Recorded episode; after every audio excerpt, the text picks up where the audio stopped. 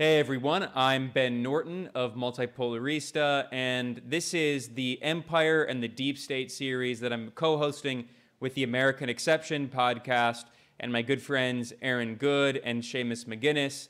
And this is part seven of the Empire and Deep State series that we're doing. We've covered a lot of ground, although you don't necessarily need to have listened to the past parts to listen to this part.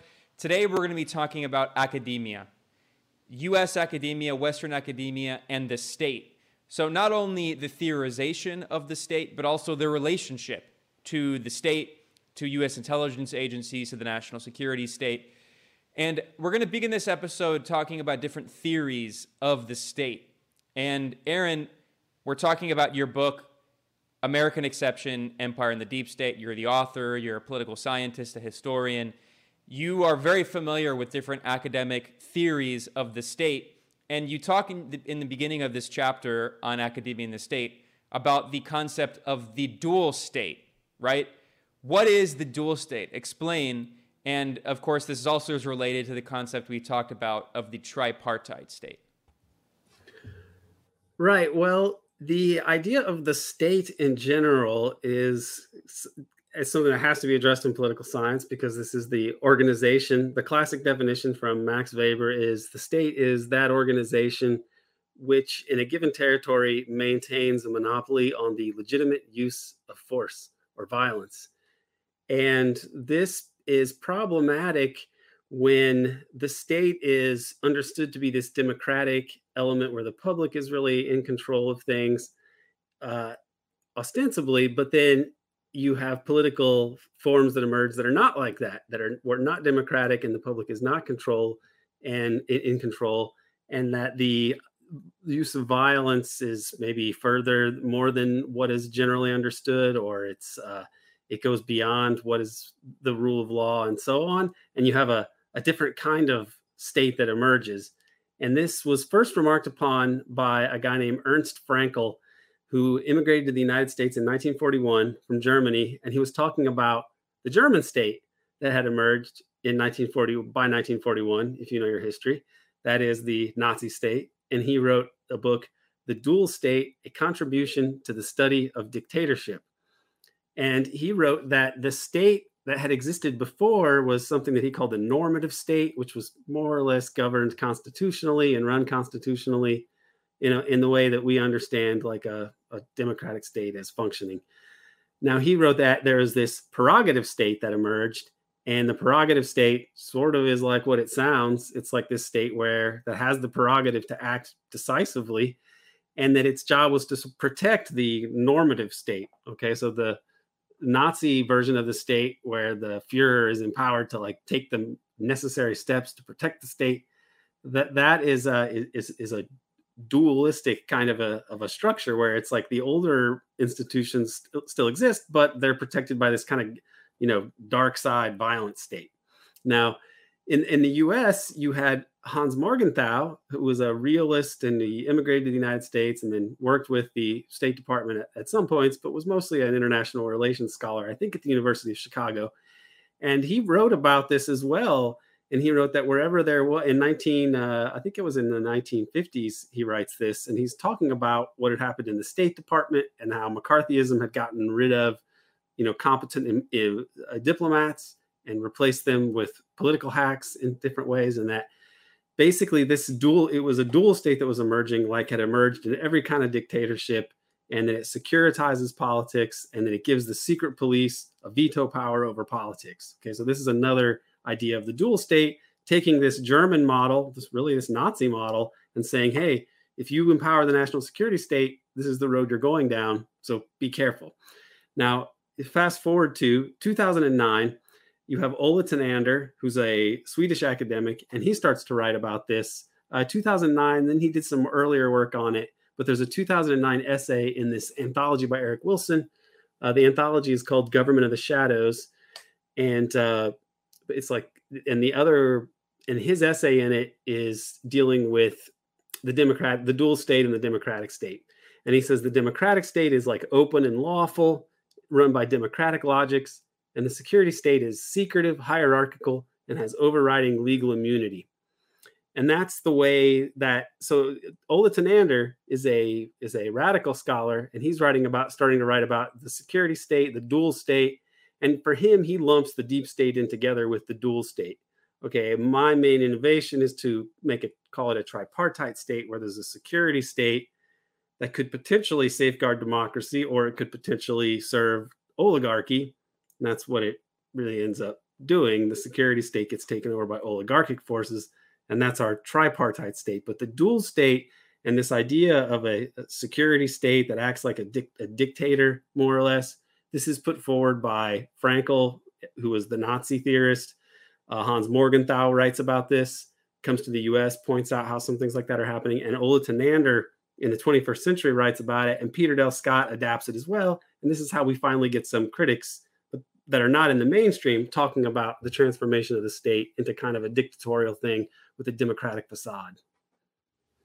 So, Aaron, how has the political science scholarship on the state and the dual state changed over time? Is there, you know, are there more t- contemporary attempts to try to revise this understanding of the state?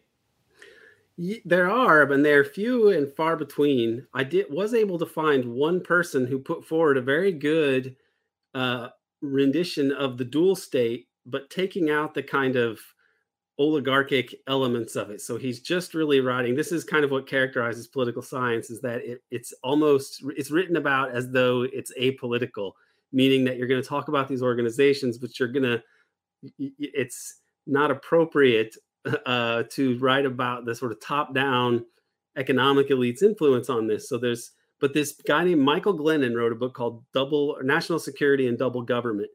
And it's essentially an argument for the dual state, but a very narrow one. He doesn't get, he, he talks about the lawlessness of it, but he doesn't really get into that as a defining feature. And he, he omits a number of things like that.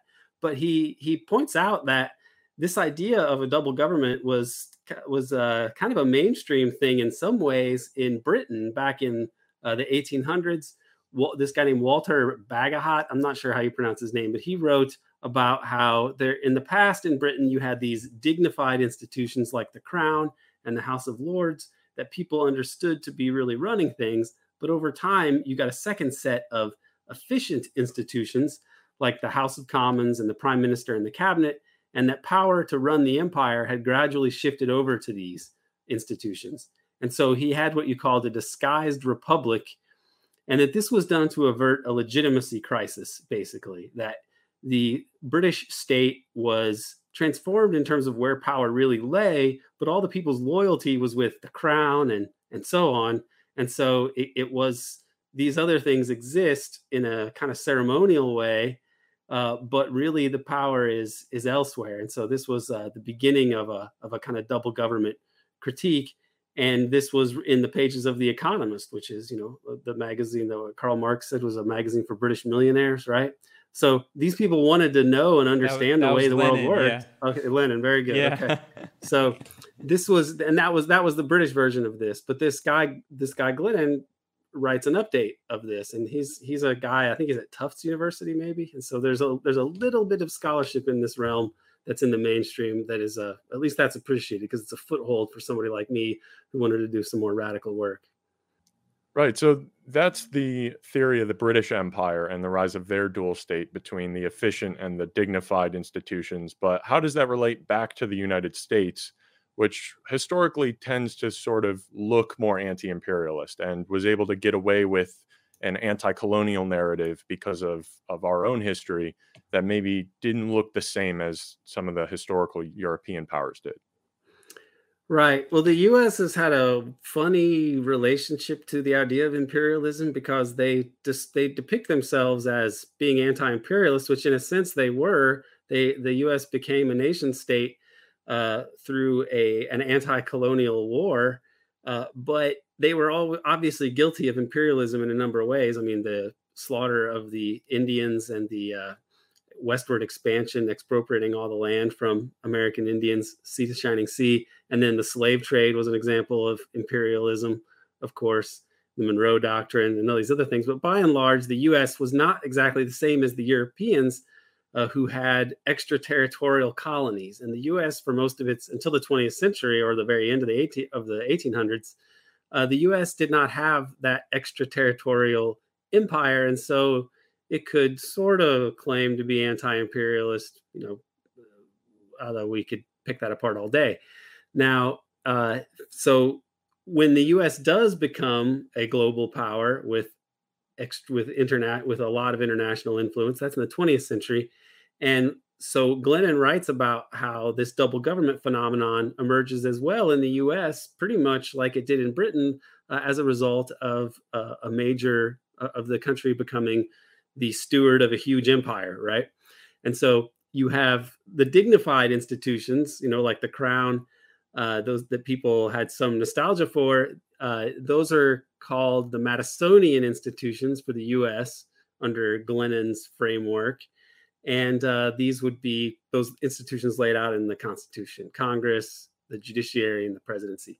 And the national security aspect of it, or the part that really runs things, the efficient part that runs the empire, he calls these Trumanite, a Trumanite network, because it was the, the, the foundation for it was established with the National Security Act of 1947 and uh, it's a network because there's so many organizations involved in this that the uh, for the person looking at national security decisions, it's very difficult to see where decisions actually get get made and who who makes them. And this is, of course, very useful for people really running things because if nobody is responsible is if everybody is responsible really nobody is responsible so this is this is part of how you have this foreign policy that never changes because no matter what disaster you have nobody's really held accountable for it so even when nominally we know like for example president bush uh, was responsible for the Iraq War, and he said like I'm the decider, right? Well, it, doesn't matter because there's a there's an immunity uh, for, uh, to any sort of consequences. It seems for for these things, unless there's an immunity until there's not, as Trump, you know, found out getting impeached twice, uh, or as uh, Nixon found out, or John Kennedy found out. So, but but the state itself is even then it, it's it operates in strange ways. If if you're gonna if you're gonna take on these forces, even as the president, it'll the resistance manifests itself in strange ways. Maybe assassination, maybe weird impeachment spectacles, uh, you know, all these sort of things. So, as with other people in the past, Glennon says that the U.S. was kind of unintentionally doing this. Okay, and this is probably a shortcoming of Glennon's work that this uh, that it was a fit of he almost says it was a fit of absence of mind but he doesn't quite go that far uh, he ignores the ways that the national security state emerged from elite machinations that they constructed it on purpose but at least he's useful in saying okay the us does have this kind of dualism of the state and that the democratic state does not have much control over foreign policy and us imperialism. So this is this is a, a step forward at least in terms of acknowledging that aspect of it. Right, and we'll come back to some of the your broader critique of Glennon's theory and where it falls short, but I think the using the term Madisonian and Trumanite sort of betrays these two historical epochs and the idea that um, in some way Truman was sort of the rise of this this institutionalized power elite, but that's sort of implying in a way that then what was the were there efficient institutions in America before 1947 because some people could argue that um, even going back to Adam Smith, uh, he said that you know civil government, so far as it's instituted for the security property, is in reality instituted for the defense of the rich against the poor. And Michael Parenti calls that the gangster state. Madison and Jefferson themselves were pretty openly anti democracy because they understood that the American government was constituted to protect the rich. So is this more of a the Trumanite network? Is it an extension out of it? Is it a, a global network as opposed to maybe a domestic network for elite control? Or what sets apart uh, this Madison Mad- Madisonian uh, institutions from the Trumanite network in terms of looking at things like the rise of the Council on Foreign Relations or the Fed and some things that actually came out of the British Empire right at the turn of the century uh, as they sort of built this nexus of London and Wall Street financial power. That is sort of a cradle or a birthplace for this uh, that evolves into this institutionalized form. But what really sets it apart, and is there a dividing line there with Truman that uh, is is Glennon founded in laying down that dividing line? Yeah, this gets into the, some of the historical aspects of it, but I think that they're worth looking at. It's not a complete 180 that the U.S. does when it enters into World War II. Uh, the history of the early part of the 20th century and the late 1800s are the U.S. empire expanding with the uh, Spanish American War, the annexation of Hawaii, uh, U.S. participation in the Boxer Rebellion and the Open Door. And that leads up to U.S. entry into World War One, which was really an imperialist war and, and a war that the U.S. enters into for not so much not altruistic reasons, but really, you know, greed. I mean, I think you you have to say it. The uh, they made enormous amounts of money on the war. It, it created a, a, it helped corporate interests a whole lot. And in 1917, when the Russians are defeated, potentially looks like you're going to get either a German victory or a stalemate. And probably the only reason that the Allies prevail is because of uh, the U.S. be the most powerful country in the world in terms of industrial capacity and resources that they enter in on the side of the Allies. And the U.S. had been neutral. The public didn't really want this war, but they enter because of you know massive mobilization propaganda campaign. These same forces that would propel the U.S. to go for empire uh, during World War II. They make that decision. And so there was more the forces that led to the creation of the Trumanite network were rising in power all throughout the latter part of the 1800s and the early part of the 1900s of the 20th century. So this is something worth keeping in mind for understanding the sort of genealogy of the American empire that these in, these massive uh, concentrations of capital of wealth, especially Morgan and Rockefeller, they were they looked overseas for resources and markets, and they did have a relationship with the British elites, like the Round Table uh, groups set up by uh, Milner and uh, Cecil Rhodes. They the sister version of it in New York was the Council on Foreign Relations, established with you know Wall Street and Rockefeller money. These are the people that planned the United States entry into World War II. And these are the people that put Truman in power anyway. I mean, Truman, it's funny that he would focus on Truman when Truman's main uh, attractive quality to the American oligarchy that basically parachuted him into the vice presidency to take over for FDR. His main quality was that he was just co-optable, that he was a guy who served people in power and that he didn't have any basis for being an independent statesman. He wasn't especially brilliant or well versed in uh, understanding the so- uh, elites in the American, you know, social system.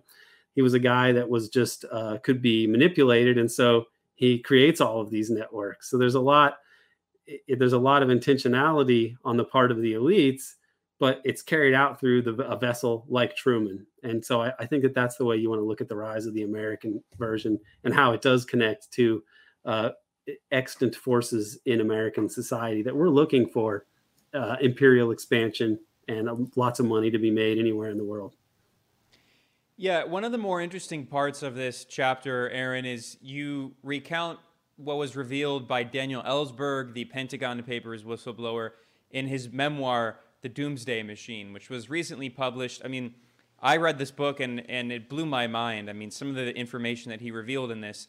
And you talk about one of the, the most chilling revelations, which is the, the Joint Strategic Capabilities Plan, the JSCP you can talk about what that is, but this essentially revealed that the U.S. military was operating essentially separately from the the public state, from the political class, and had these plans for nuclear war on the Soviet Union and China, and stated very clearly that quote the basic military objective of the U.S. armed forces is the defeat of the Sino Soviet bloc, which is actually pretty ironic because we know about the Sino Soviet split.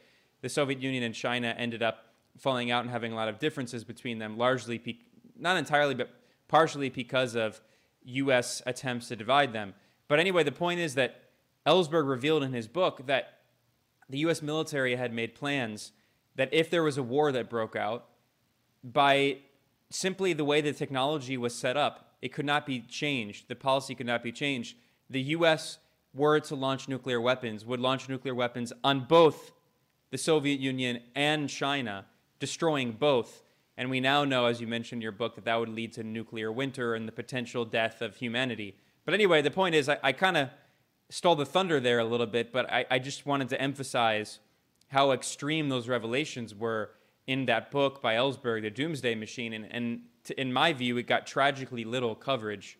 So, anyway, t- talk about the role of Ellsberg in this and what this the uh, joint strategic capabilities plan says about the state, the dual state, and military autonomy in the U.S.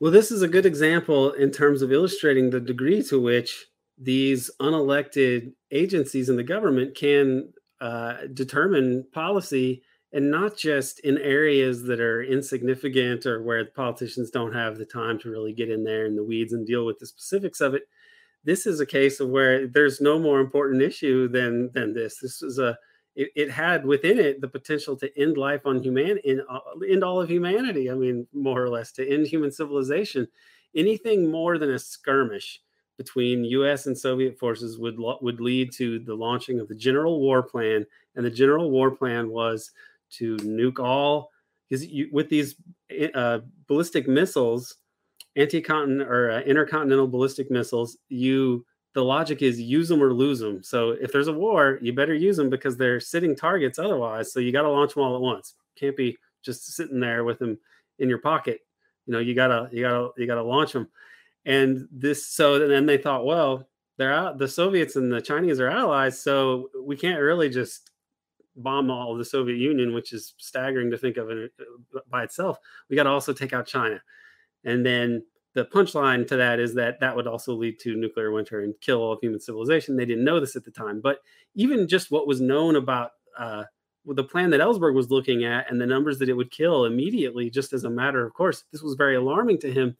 And what makes this even more uh, disturbing is that there it was a policy in the Pentagon that if you were the, the, the, the initials themselves, JSCP, was not to ever be used in any communication between the Pentagon and other departments of the government. Okay. So no one could even know that this existed, which would be one thing. That's disturbing enough, but it wasn't even the president wasn't supposed to know about it. Okay. That should be very alarming. Even even crazier than that, the Secretary of Defense was not to know about this. So if they were writing about this, they would have to edit in a, in a document that was going to the Secretary of the, the, of Defense, the civilian in charge of the Pentagon, you know, right besides the president, that they would have to take they would have to retype the document because they didn't have word processors back then. They'd have to retype the document and remove reference to the JSCP because otherwise the defense secretary might ask, "What is the JC, JSCP?" and they would say, "Oh, well, it's our it's our sort of automatic response to nuke all of Russia and China. And then they might say that they don't like that, and then they have to change the policy. And the Joint Chiefs apparently really like this policy because they they didn't want it to even come up for review.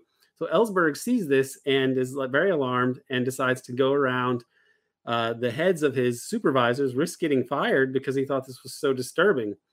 Uh, and he eventually gets it to McGeorge Bundy, who gets it to, the, to President Kennedy, and President Kennedy changes the policy, and he actually has um, Ellsberg draft the policy. So Ellsberg comes up with this new policy, uh, and he finishes it. I think on the like the day before his the, the first draft of it, he finishes the day before his 30th birthday.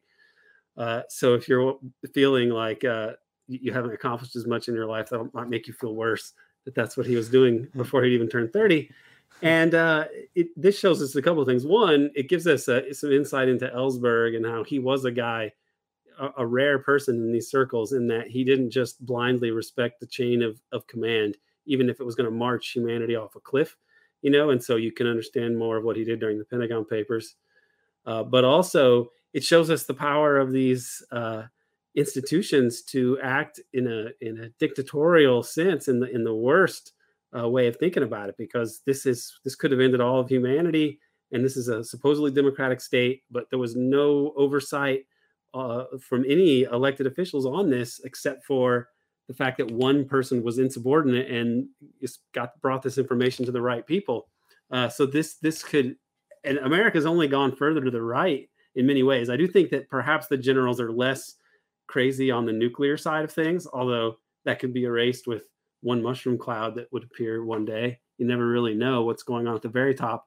But regardless, by and large, the US has mostly been more aggressively imperialistic and right wing since this time period. And so knowing that this is how it was back in uh, you know the early 1960s, that should really give us pause and make us think about these kind of institutions. Yeah, you know, especially for people who have seen Doctor Strangelove, uh, Stanley Kubrick made this right in the middle of this. He couldn't have known that any of this was happening.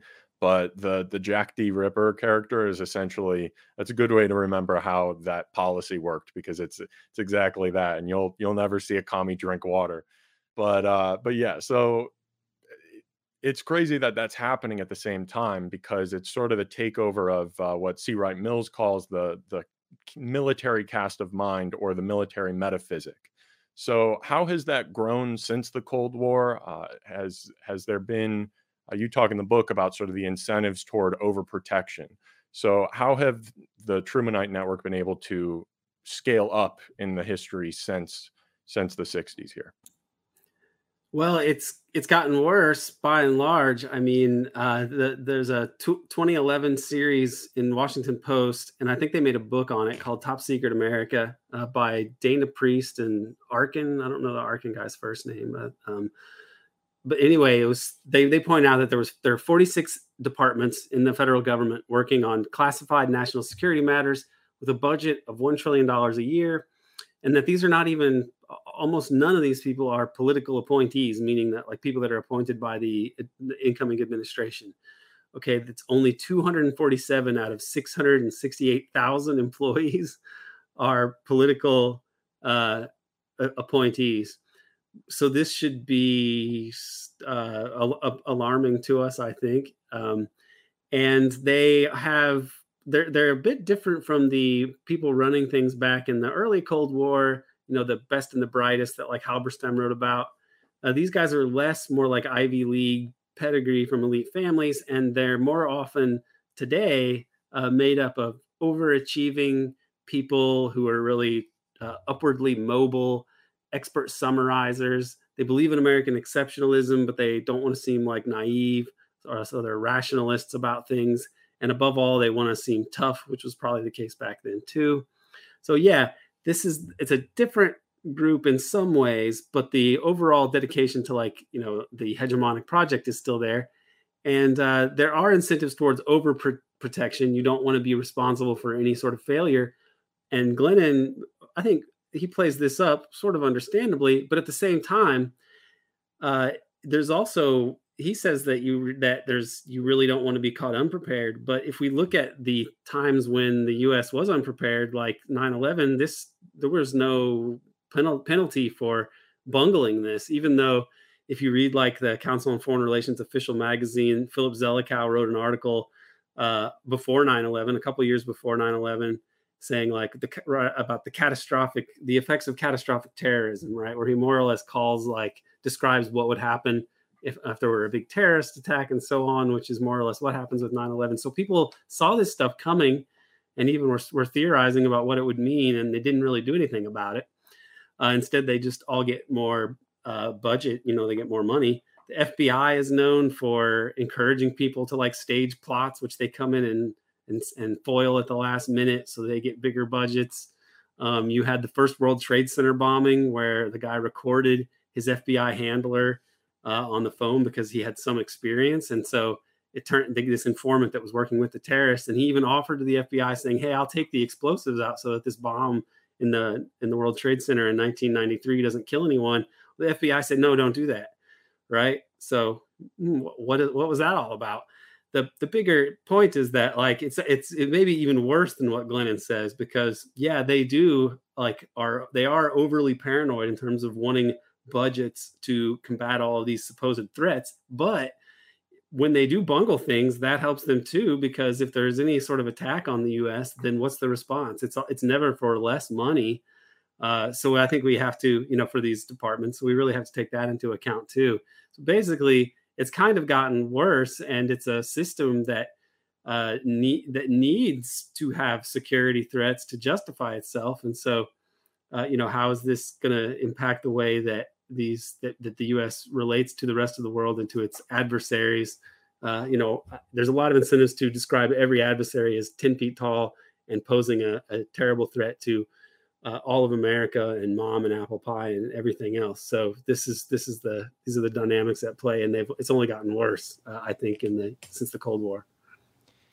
And Aaron, there's always be in in the background when when we're learning this information, when you're reading your book, there's always this you know historical context in the background that that's pretty ironic of the so-called founding fathers talking about a system of checks and balances. Now they largely wanted a system of checks and balances to hold checks and balances to prevent working people from having too much power and making sure that elite landowning interests would remain in control of, of, the government. But there's also just the fact staring us in the face that we can see clearly with these unaccountable, unelected, you know, institutions that this is not a democratic system. And and what about the role of the in, the so-called independent judiciary, which is part of this? Because in your book, you you talk about Supreme Court justices like Scalia and Alito who have a long history of working with the U.S. national security state, working with intelligence agencies,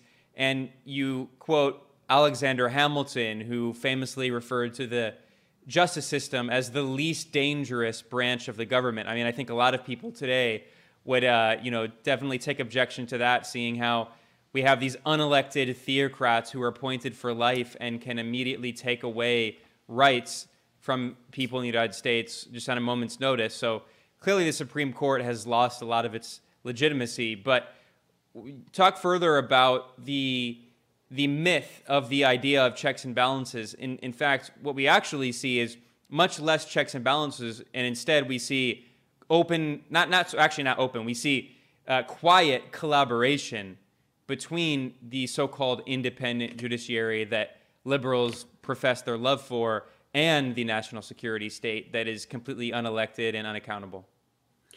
Right. I mean, the Constitution, there are a lot of gripes that you could have about the Constitution, and uh, you, you summarized some of them pretty well. That it really was uh, something that was geared towards not lowercase d democracy, but a you know a system where property would be protected and uh, the, the, the better things about the Constitution are the Bill of Rights. I mean, this is where I think you can you can say that uh, there were exceptional things about America and not be totally uh, off base and ridiculous when you point out the Bill of Rights, which of course we violate in different times and so on. But those are probably the fundamental aspects of the Constitution that are worth uh, honoring in terms of principles. You know, the principle of free speech, free press, free association, freedom of religion, freedom from illegal search and seizure, and so on.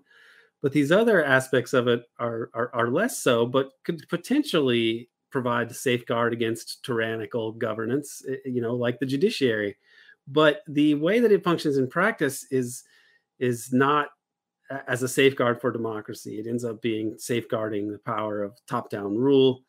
And uh, typically in our society, whenever you hear liberals or mainstream organ- entities uh, or commentators talking about an independent part of our regime, that that is usually code for like you know a, a bulwark for top-down power. So for the Supreme Courts, the Supreme Court, the judiciary is like that. They're called independent, but they're the most establishment uh, responsive part of the government. The Federal Reserve, the independent uh, central bank, right? Independent, but like, are they really independent, or do they serve a particular constituency? The lately, the parliamentarian of the Senate is the newest, like, uh, you know, put like independent thing that we're supposed to accept has some legitimacy uh, and is not to be questioned in terms of its arbitrary goodness. Uh, so this is like a, a, way to have sort of top-down rule with this idea of independent institutions that are really just establishment serving institutions. So the judiciary does not check the national security state except under very narrow circumstances. And uh, this, the a lot of the people who've served on the Supreme Court were involved in some of the shadier aspects of the national security state. Like uh, Rehnquist served in the Office of Legal Counsel uh, for Nixon and was involved in sort of okaying things like uh, massive mass domestic surveillance of dissidents and so on. This is anti. You you have a guy on the Supreme Court who had been party to anti-constitutional uh, law breaking, right? I mean, that's what the Nixon administration was involved in. That Rehnquist was was a participant in that. Uh, Scalia was also in the Office of Legal Counsel. He would work with uh, DCI William Colby, head of the CIA, on during the Church Committee and Pike Committee hearings, uh, working to decide which classified documents Congress should actually be allowed to get. For a time, uh, Scalia was the person who approved all covert operations in conjunction with the executive branch. Uh, Justice Alito was part of the Army Signal Corps dealing with like top secret communications, and then later was part of the uh, Office of Legal Counsel and applied his more or less the unitary executive theory, you know, of Dick Cheney, where the president is essentially allowed to be the law personified. Uh, you know, he he was looking at legal questions from that angle, and then he gets on the Supreme Court. Justice Roberts was a clerk for Rehnquist, and he also served in the White House Office of General Counsel. He had to respond to a letter sent by Arthur Goldberg, who was a former Supreme Court justice, uh, and and Goldberg was complaining about the inva- Reagan's invasion of Grenada, and uh, what what Roberts said at the time was that the president has uh, inherent authority in international affairs to use the military to defend U.S. interests. So, meaning essentially that the president can act more or less as a dictator in terms of his use of the foreign of the military anywhere he wants, because he's the one defending America's national interests. Okay, so and there have been judges who had a more democratic view of the way society should be organized. Goldberg is a good case. Another case of where this Goldberg, Arthur Goldberg, runs into the national security state is he had retired, but he was actually asked by people in the connected to the Democrats at the, around the time of Jimmy Carter um, if he would take over the become the lead counsel for the House Select Committee on Assassinations to investigate the John Kennedy assassination. But Goldberg, uh, he wasn't sure that he, that this would be a good thing for him to do, so he calls the director of the CIA, Stansfield Turner, Jimmy Carter's director of the CIA, and he says, "Is the CIA going to cooperate with me uh, in this investigation of JFK?" And uh, there's no answer on the line to this guy, former Supreme Court justice, right? And uh, so he repeats the question. And then Stansfield Turner, head of the CIA, says, Well, I thought my silence was the answer. So here we see a Supreme Court justice who is contemplating in a different role taking on the national security state. And he apparently had reason to suspect the CIA would not cooperate with an investigation into the assassination of a president. And he was correct about that. They said, he said, My silence is the answer that, that you're going to get so this this shows you just uh, you know that they can be given all sorts of power if they're going to be validating the national security state and affirming its right to do whatever it wants. But when it comes to confronting it then all of a sudden these guys are are very weak. Granted he was not on the supreme court anymore but you get the point. It's like these guys have the ability to uh, the national security state can tell former supreme court justices how it's going to be uh, and this and they don't have much recourse. So this is it's a very weak part of the government. You're not going to get much help in confronting the empire from the Supreme Court unless a critical mass of the oligarchy decides it to be so. And uh, my own sort of general sense is that the Supreme Court ultimately serves at the pleasure of the oligarchy and is responsive to political pressure that you that can't really be seen on in the in the prevailing discourse in the newspapers and from politicians. Right. It's it's very much a game of convenience with the judiciary because you know in the Bush era, like you said, you see Cheney and and the unitary executive stuff, but they rely on even just getting elected in 2000. They rely on the Supreme Court being the most powerful thing in the land, and everyone has to sort of bow down. And I think we're seeing the conservatives turn back to that now in the Biden era, obviously with with uh, with Roe v. Wade being overturned. There's it's it's just a refrain back to whoever you it's most convenient to have as the most powerful branch and suddenly the courts matter again because they need it to and and it is able to create an illusion of uh you know supreme court having some pedigree left which i think they've sort of wasted away pretty recently even with the uh the more i guess loyal liberals, uh, as it were. But you talk in the book about how that illusion rests on five points. One being historical pedigree, like like we've been talking about with the Constitution, and your, the education system really instills this respect for these institutions. Then you have ritual, things like inaugurations. Uh, you have intelligibility, which helps for sort of your your civics nerds out there and your your politics people, usually your more liberal minded people. And then you have mystery, which I think partially includes the thing like when you talk about eh, issues like these with with sort of normal normie political uh, it, it, you know voters and and people who just know enough that they hear about something like oh this is something the CIA did and they'll go oh well you know it's it's they must have our best interests in mind. Oh it must be it's national security. Like they know more than we do. And so the the mystery there sort of gives a, a cloak of secrecy that also makes them look maybe more important or like they have your best interests in mind just out of your lack of of foresight that they must have. And then the fifth one is harmony and that's kind of the big one that we're talking about here with the judiciary is when you look at the way these judges, you know, you hate to to ascribe the power of who ascends to the highest court to the national security state alone because it should be sort of a, just a clash creation but it's crazy how many of them have these very direct ties to the intelligence community so uh, you know as we as we look at these public officials as you write in the book uh, you say, quote, the public needs to be able to believe that if they would but elect the right people, the policies would change. But as Truman said at the time, uh, these intelligence community people look upon elected officials as just temporary occupants of their offices.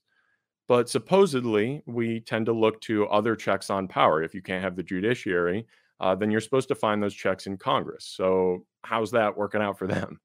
Pretty badly. Um, Congress is what do they? If if Congress gets into double digit approval ratings, the, the, champagne corks start popping or something, right? Uh, somewhere. Seven I mean, seven percent approval, incredible. Yeah. I mean, but let's it, not forget, over half of the members of Congress are millionaires. Right. Well, they, and they get they get good investment deals, from what I understand. Yeah, exactly. Um, and there's no scrutiny there. But no insider trading to see nothing happening. Yeah, I mean it's a it's a club, of course, and uh, there all the incentives are there for Congress not to want to probe deeply into the national security state's business, uh, and this is for a number of reasons. Um, for one thing, the Congress Congress people have to be generalists. They have to be somewhat conversant in foreign policy. That something in they have to know economic issues depending on what part of the country they're in. They have to be uh, up on these cultural issues. They have to have the right positions on abortion and gun control and so on. And This can vary depending on where they are. Uh, and they really want to avoid disaster in terms of foreign policy related things. So they want to not be on the wrong side of something. Like you don't want to vote against a terrorism bill uh, right before 9-11, for example. Uh, so they there's incentives to make them just rubber stamp things for the national security state. For Glennon, he points out that there's less civic virtue. So this is where Glennon makes sort of uh, vaguely conservative slash liberal arguments about um, the the problems with the American system being the, the, the fault of the American public to some degree. That the public is in, is largely ignorant about foreign policy, and that since Congress people are only worried about reelection, they they can't really go beyond what the public wants to do. But there's other factors as well there's the fact that the Trumanites are the ones that write the bills. So national security people often and their lobbying organizations often end up writing the legislation pertaining to national security uh, issues. The Supreme Court has weakened Congress's ability uh, to uh, check national security policy. A 1983 decision invalidated the legislative veto, uh, which dealt with like military plans and weapon sales, uh, so that they couldn't uh, tell the dictate foreign policy to the president just by passing legislation. George H.W. Bush vetoed a bill that would have required uh, the Senate's Intelligence Committee to approve covert operations. Um, the, the, government, the, the presidents fought lots of wars without any congressional approval. Places like Grenada, Panama, Kosovo, Libya, Iraq, you can question whether Congress approved of that, but uh, either way, the, the UN definitely didn't approve of that war, so it was illegal. Uh, the Syria covert operation, the dirty war in Syria, the actual we've actually invaded Syria now and are occupying it. Donald Trump said we're stealing the oil, which is like that's not that's the part you're supposed to like not say out loud, but he actually said it. Which is why Trump, as bad as he was in many other ways, was at least refreshing for occasionally telling the truth in ways you wouldn't expect. So there's all sorts of uh, foreign policy initiatives that up to and including just knocking out foreign governments that Congress has no uh, say over. If Bill Casey, the director of the CIA, said, The business of Congress is to stay out of my business. You know, this is a guy who, on the first day uh, or, or, the first few days of his tenure as uh, director of the CIA, he sent a memo to a guy, a guy, I think his name was William Lewis French, who was the um, district, the um, attorney general under Reagan. And this memo said, uh, so you've got this rule that the CIA is supposed to tell you whenever any of our assets are trafficking in narcotics. Uh, well, uh, we're not going to do that anymore. That was just the extent of what it what it said. So this is a good example of how the law just can't check these people. Congress can't do it. Uh, you know, the even the executive branch. I'm getting ahead of it, but even they don't have that necessarily that much power. So this is there's a lot, a lot of examples of this, but I mean, Dianne Feinstein, who is husband is a like national or military industrial complex millionaire. At some point, she was getting spied on herself by the CIA when they thought she might be looking into uh, like torture and warrantless wiretapping, something along those lines. They start spying on her. So by and large, the, the Congress is made up of people who just aren't going to confront the, the, the intelligence community and specifically the national security state in general uh, one guy named uh, Loch Johnson, an analyst, he described he tried to classify Congress in its attitude about intelligence. He said there's ostriches like Barry Goldwater. They don't want to know. They bury their head in the sand. They don't want to know. They figure like it's not our business. There's cheerleaders like Dianne Feinstein who think that like whatever the the intelligence community is doing, it's good and it's for the, the national interest. There's skeptics like Daniel Patrick Moynihan, the sort of liberal slash neoconservative guy who, to his credit, after the Cold War said maybe we should think about abolishing the CIA. I mean, we created this lawless entity in order to fight the evil communist conspiracy. But now that there's not this Soviet threat, do we really need it, or what's it even for? Of course, he doesn't win that argument. And then there's the guardians of the, you know, the Constitution of democracy, people like Frank Church, and they are very few and far between. I don't even think that there's you couldn't even really put Bernie Sanders in the same category as uh, uh, Frank Church today. So there's those people have pretty much vanished entirely uh, from the American political scene. And when it comes down to it, the Congress is ju- is mostly interested in reelection. Confronting the intelligence community or the uh, military industrial complex is not a good way to get reelected because you're not just messing with those entities, you're messing with all of the people whose meal ticket is connected to the activities of these agencies. So, very powerful people. And there's no geographic constituency, no matter where you are as a congressperson. There's really no concentration of people who are very concerned with these sort of foreign policy or intelligence issues. So it's not a winning issue for you to base a campaign on. And uh, there's no interest groups nationally, or if there are, they're, they're very weak. Like Code Pink isn't going to be, AIPAC might have an influence, or Lockheed Martin or Goldman Sachs. You know, these other interest groups that are on the imperial side can have some influence, but there's no huge inter- in- interest groups with the power to influence electoral politics, which is all driven by money, because there's not huge amounts of money that are made by not being imperialist. Okay, quite the opposite. It's all the imperialism is where the money is at. Imperialism and exploitation, and so the, the interest groups backing imperialism and capitalism have all the money in the world and these other people saying like maybe we shouldn't slaughter these people over in x country to steal y resource or whatever that that's just not a perspective that's going to have a lot of uh, power and money behind it because you know that's more of a moral humanitarian human decency kind of a thing and that's not really what prevails in this political system that's putting it mildly aaron we, we've talked about the justice system we talked about Congress, the legislative branch. There's, of course, another branch, the executive. And uh, what's interesting to see is that over the years, as as public trust in institutions like Congress and the justice system has completely declined, we've seen more and more eggs put into the basket of the presidency and more and more power vested in the presidency we see, you know, presidents making a lot of decisions via executive order, especially Trump. Although that, that's actually not necessarily new historically. You can go back to Eisenhower, who, who passed even more executive orders than any modern president. But the point is that we've seen a, a, very strong concentration of power in the presidency. You talk in your book about the Obama administration, especially with the drone assassination program, NSA mass surveillance. So, how much power does the president have? Because even though we've seen that concentration, at the same time, we've also seen a very contradictory uh, development that seems kind of like an oxymoron, where the the power has been further concentrated in the presidency. People have lost all confidence in the justice system and the legislative branch. And yet, at the same time, presidents still seem more and more weak. I mean, especially with someone like Biden, who's basically been a lame duck president ever since he entered.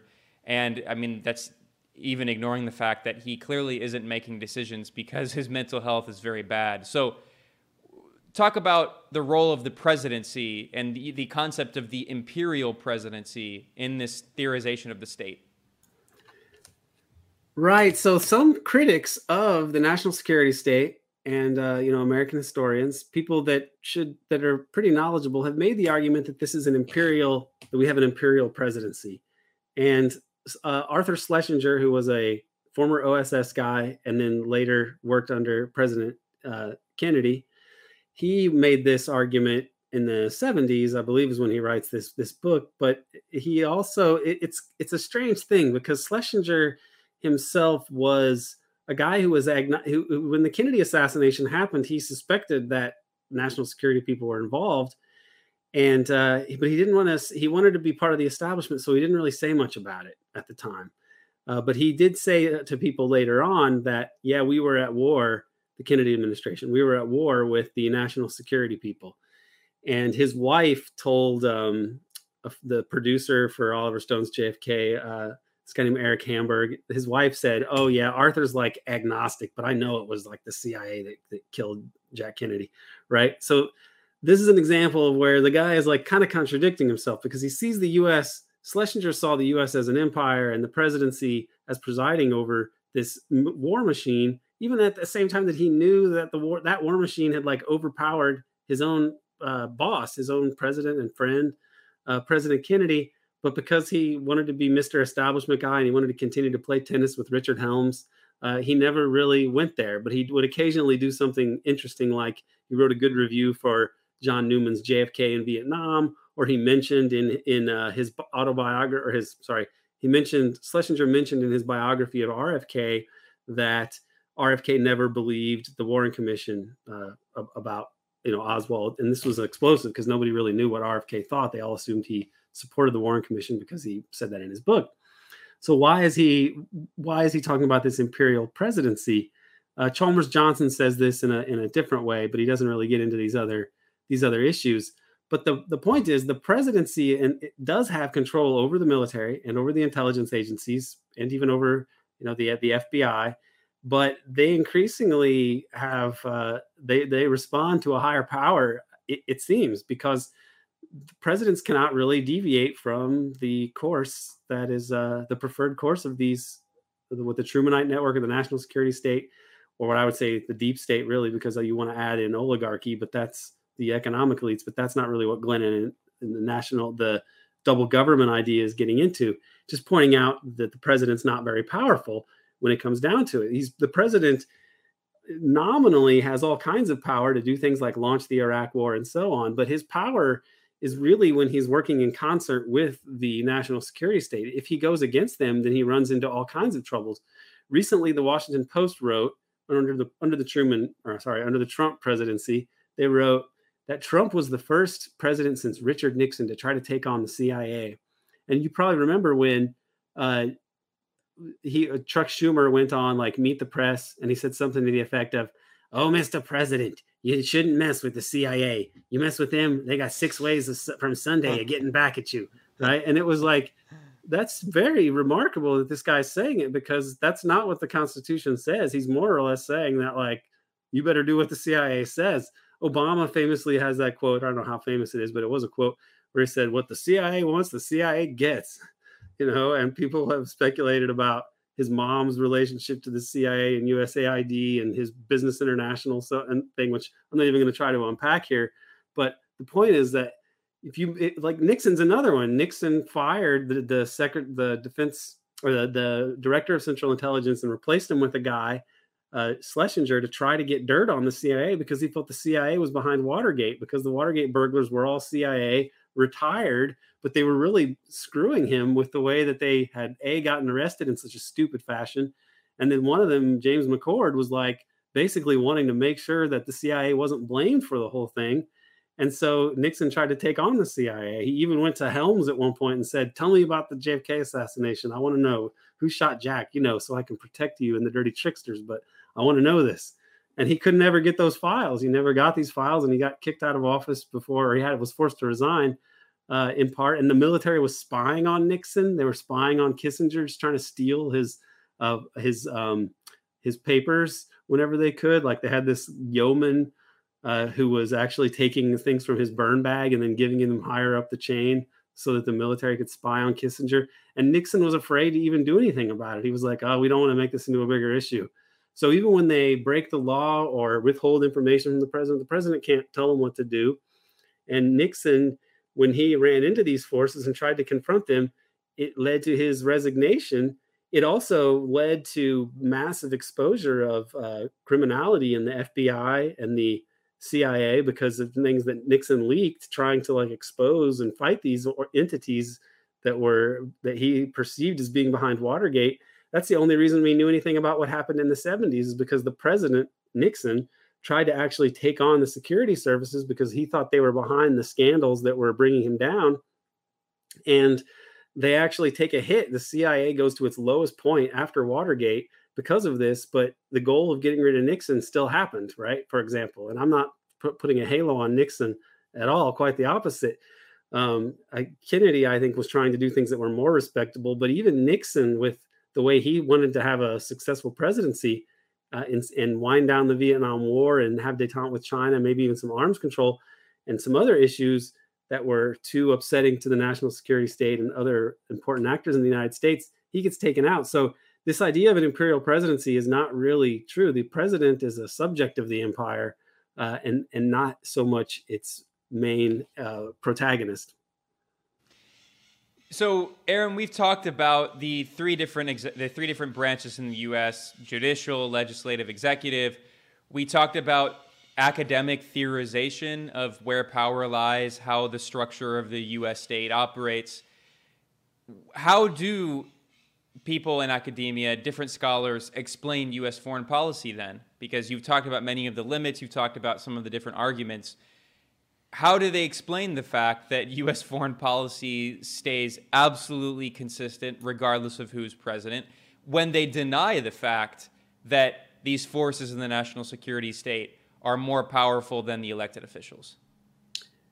Yeah, they they're they're not typically so candid about this and there's more diversity than i can possibly eh, among political scientists than i can really capture in the book but by and large you can say that there is a denial of the sort of top-down nature of us foreign policy and of us imperialism and even discussing imperialism or us hegemony is almost getting into like too it's almost too too uh, dicey too radioactive it's a rare thing for them to speak candidly about the U.S. as an empire that has to operate according to logics of all other empires, you know, which is more or less uh, the process by which economic elites of one nation, you know, dominate another nation, right? That's a short answer for what imperialism is. This is not something political science uh, gets into. It's like it's considered almost gauche to like talk about these things.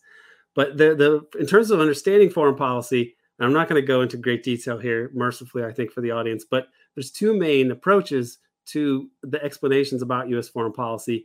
There's the rational actor model, uh, which more or less posits that the American state should be looked at as a rational actor who makes choices based on a certain rationale. And there's different versions of this, whether there's like perfect information for this rational actor to base its decisions upon or not. Uh, and the other one is uh, the, go- the governmental politics model, and that one sees uh, decisions as being based on bargaining games uh, between certain interests and actors. And the problem with this is that there's really so many different variables that it's kind of impossible to say what variable or what actor is ever really responsible for any given decision. So this is why Glennon himself uses a slightly different one, the organizational behavior model, and he adapts that to the idea of a network instead of just an organization for a number of reasons. The result is that Glennon's idea of double government, which is kind of a version of the dual state, is uh, is better than conventional political science, uh, even as it um, has some serious omissions. I think Glennon's approach, from what you've said, is is demonstrably better than a lot of the the liberal mainstream because it at least doesn't try to psychologize everything and looks to the way that um, maybe democracy or, or it looks to the way that maybe we're not as much of a democracy as we'd like to believe, um, or that maybe certain people tell us. But at the same time, if you get into the the minutia of what he's saying, he's looking at institutional structure, and then he's essentially blaming the inertia of our system on the way that that structure is set up. And so he's talking about the way that secrecy and compartmentalization, and just on a very basic level, institutional incentives moving up through through an institution that you're part of. Even c. Wright mills talks about this of essentially that the people at the top the elites the, the people running the show are going to look to the younger people who match their mindset. And so there is every incentive on a personal level to match the current thinking and to not innovate and to not change too much. And as we've seen that might not be the case because at the time that that c. Wright mills was writing um, there didn't need to be that much innovation, but Glennon isn't able to bring certain things in for that exact reason. And as you write in the book, uh, most importantly, the omissions and oversights in Glennon's theory are central to the theory of the tripartite state theory. There are certain questions that he basically places outside the scope of his study, including what are the unchanging objectives of US foreign policy. And so, what he falls prey to, just like a lot of the mainstream, is trying to place our foreign policy institutions in a vacuum and not look at the ways that just saying there's inertia doesn't look at well where did we start out and why did we start out at that point? And why has there always been this sort of specific teleological bent to the way that the policies play out that isn't just some sort of stroke of luck that we just so happen to be on these rails and we just moved in that direction? Because it uh, as you point out, there are these more structural forces that are playing a role. So, how does uh, the field of foreign policy analysis, then, to kind of close us out today, uh, how does that field come in here? And maybe how do certain people, like your tripartite state theory and C. Wright Mills, uh, how, how are you able to sort of remedy some of those problems of looking at it in a vacuum? Well, foreign policy analysis is, as I understand it, a relatively new subdiscipline of, of political science. And they attempt to look at foreign policy. I think they were responding to a pretty obvious deficiency of the discipline as a whole in terms of dealing with foreign policy.